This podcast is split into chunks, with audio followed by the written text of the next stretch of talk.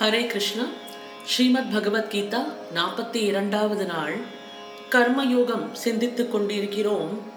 நேற்றைக்கு என்ன பார்த்தோம் என்றால் ஆத்மஞானி என்பவன் செய்கிற செய்கையில் லாப நஷ்டம் பார்ப்பதில்லை. காரணம் அவன் யாரோடும் ஒட்டி உறவாடுவதில்லை. எவ்வித பயனையும் கருதி அவன் எந்த உயிரையும் சார்ந்து நிற்பதில்லை. ஆதலால் எப்போதும் பற்றுதலை விட்டு செய்யக்கூடிய தொழில் எதுவோ அதை செய்து கொண்டிரு அர்ஜுனா என்று பகவான் சொல்ல பற்றில்லாமல் தொழிலை செய்கிறவன்தான் பரம்பொருளை அடைகிறான் என்று சொல்கிறார். ஜனகன் முதலானோர் தங்கள் செயல் திறமையாலேயே சித்தி பெற்றார்கள். உன் நன்மையை மட்டுமல்ல உலக நன்மையையும் கருதி நீ தொழில் புரிவது நல்லது.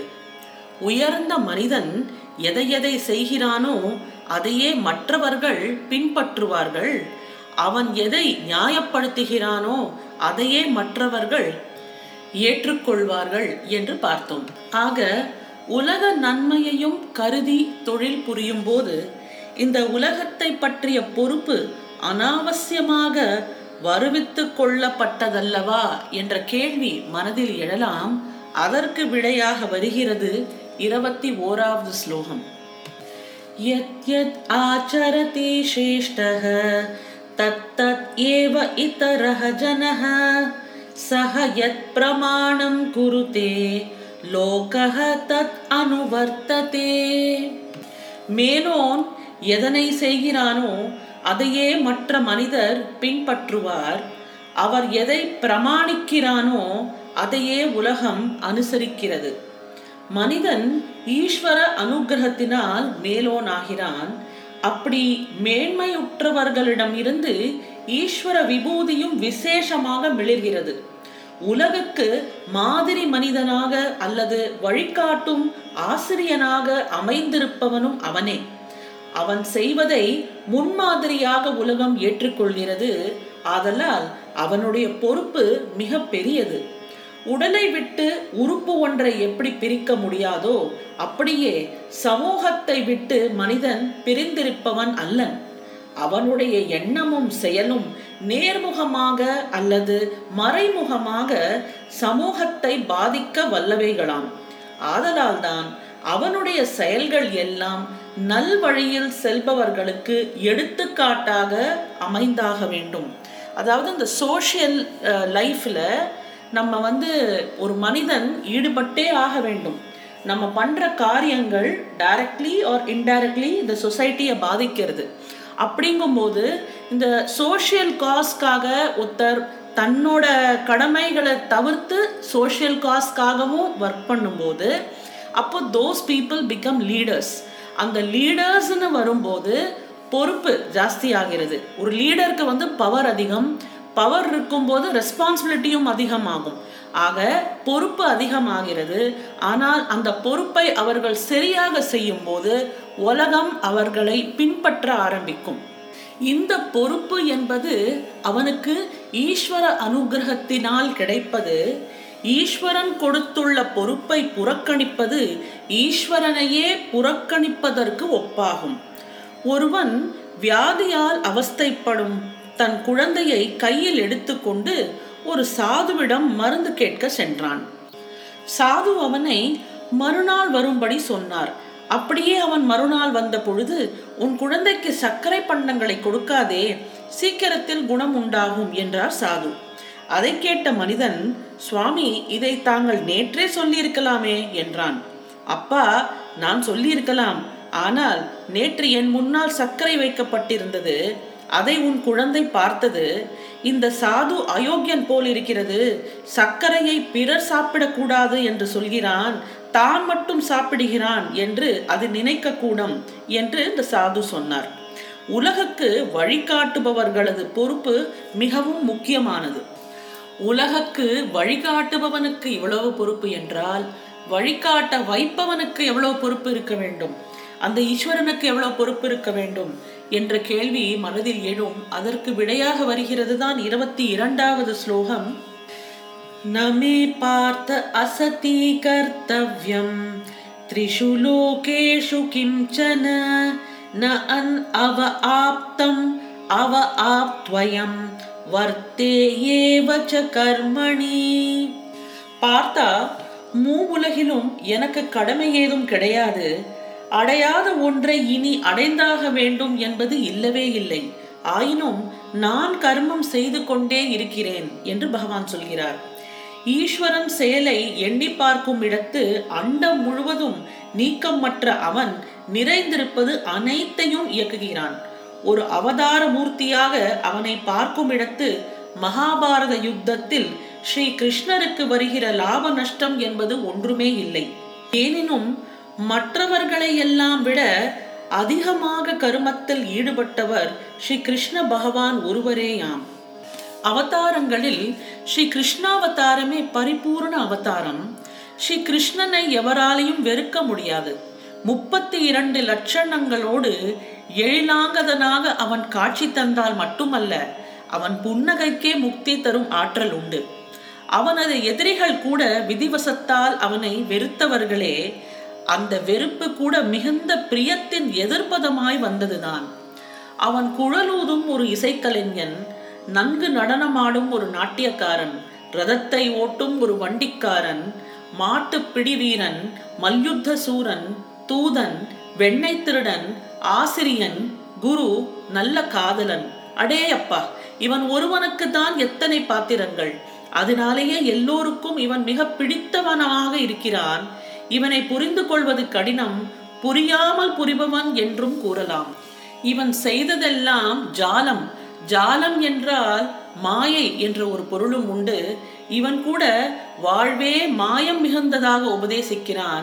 நன்மை தீமை இரண்டையும் தனக்கே அர்ப்பணம் செய்துவிடு என்று சொல்கிறான்.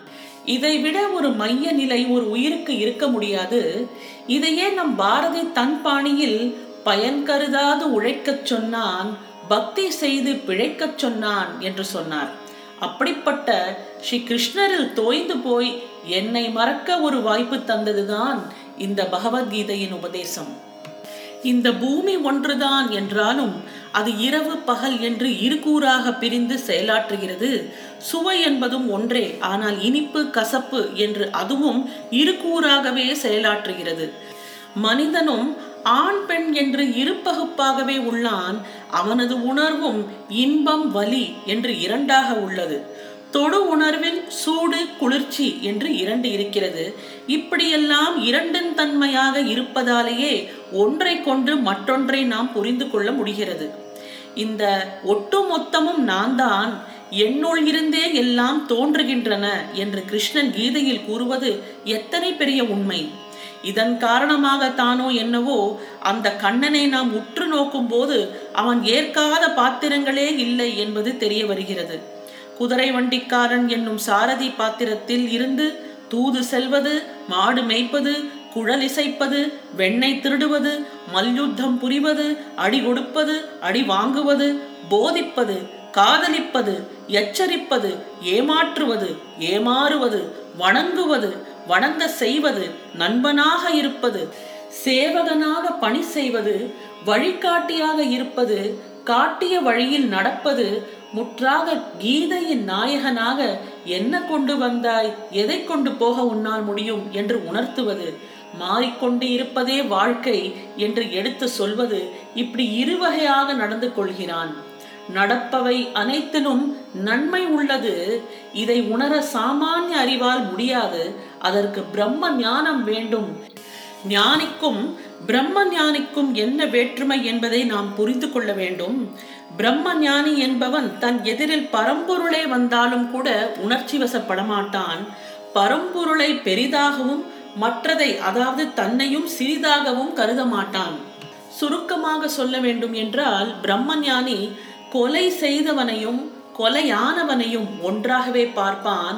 அந்த கொலை சம்பவத்தை கர்ம செயலாகவும் இருவர் பின் புலத்திலும் அவ்வாறு நடந்திட சரியான காரணம் இருப்பதை யாரும் கூறாமலேயே தெரிந்து கொள்வான். இருவரையும் பாரபட்சம் இன்றி அணுகுவான். இதை சொல்லி புரிய வைப்பது கடினம். ஒரு பிரம்ம ஞானி நடந்து கொள்வதை பார்த்தால் மட்டுமே நம்மால் இதை உணர முடியும். ஆகவே அர்ஜுனா என்னை பொறுத்தவரை மூன்று உலகத்திலும் எனக்கென்று எந்தவித கடமையும் இல்லை. நான் அடையாத பேரும் இல்லை. ஆனாலும் என்னுடைய இயக்கத்திலும் தொழிலேதான் அடங்கி இருக்கிறது நான் எப்போதும் தொழில் செய்யாமல் இருந்துவிட்டால் மனிதர்கள் என்னை பார்த்து இதுதான் வழி என்று அவர்களுக்கு தொழில் செய்யாமல் இருந்து விடுவார்கள் என்று பகவான் சொல்கிறார். அதன் மூலம் தொழில் செய்யாமல் மக்கள் அடிந்து போவார்கள் என்னுடைய சோம்பல் ஒரு குழப்பத்திற்கு காரணமாகிவிடும். நான் காட்டிய தவறான வழியின் மூலம் மக்கள் அழிந்து போர்வார்களே ஆக பகவான் ஏன் தன் கடமைகளை செய்கிறார் என்பதற்கான விட இருபத்தி மூன்றாவது ஸ்லோகம் எதிஹி அகம் நவர்த்தேயம் ஜாது கர்மணி அதந்திரிதः மம வர்த்தமானுவர்த்தந்தே மனுஷ்யாக பார்த்த சர்வசக அர்ஜுனா நான் அயர்வின்றி எப்பொழுதும் கர்மத்தில் ஈடுபடாவிடில் மனிதர்கள் என் வழியை ஆண்டும் பின்பற்றுவர்.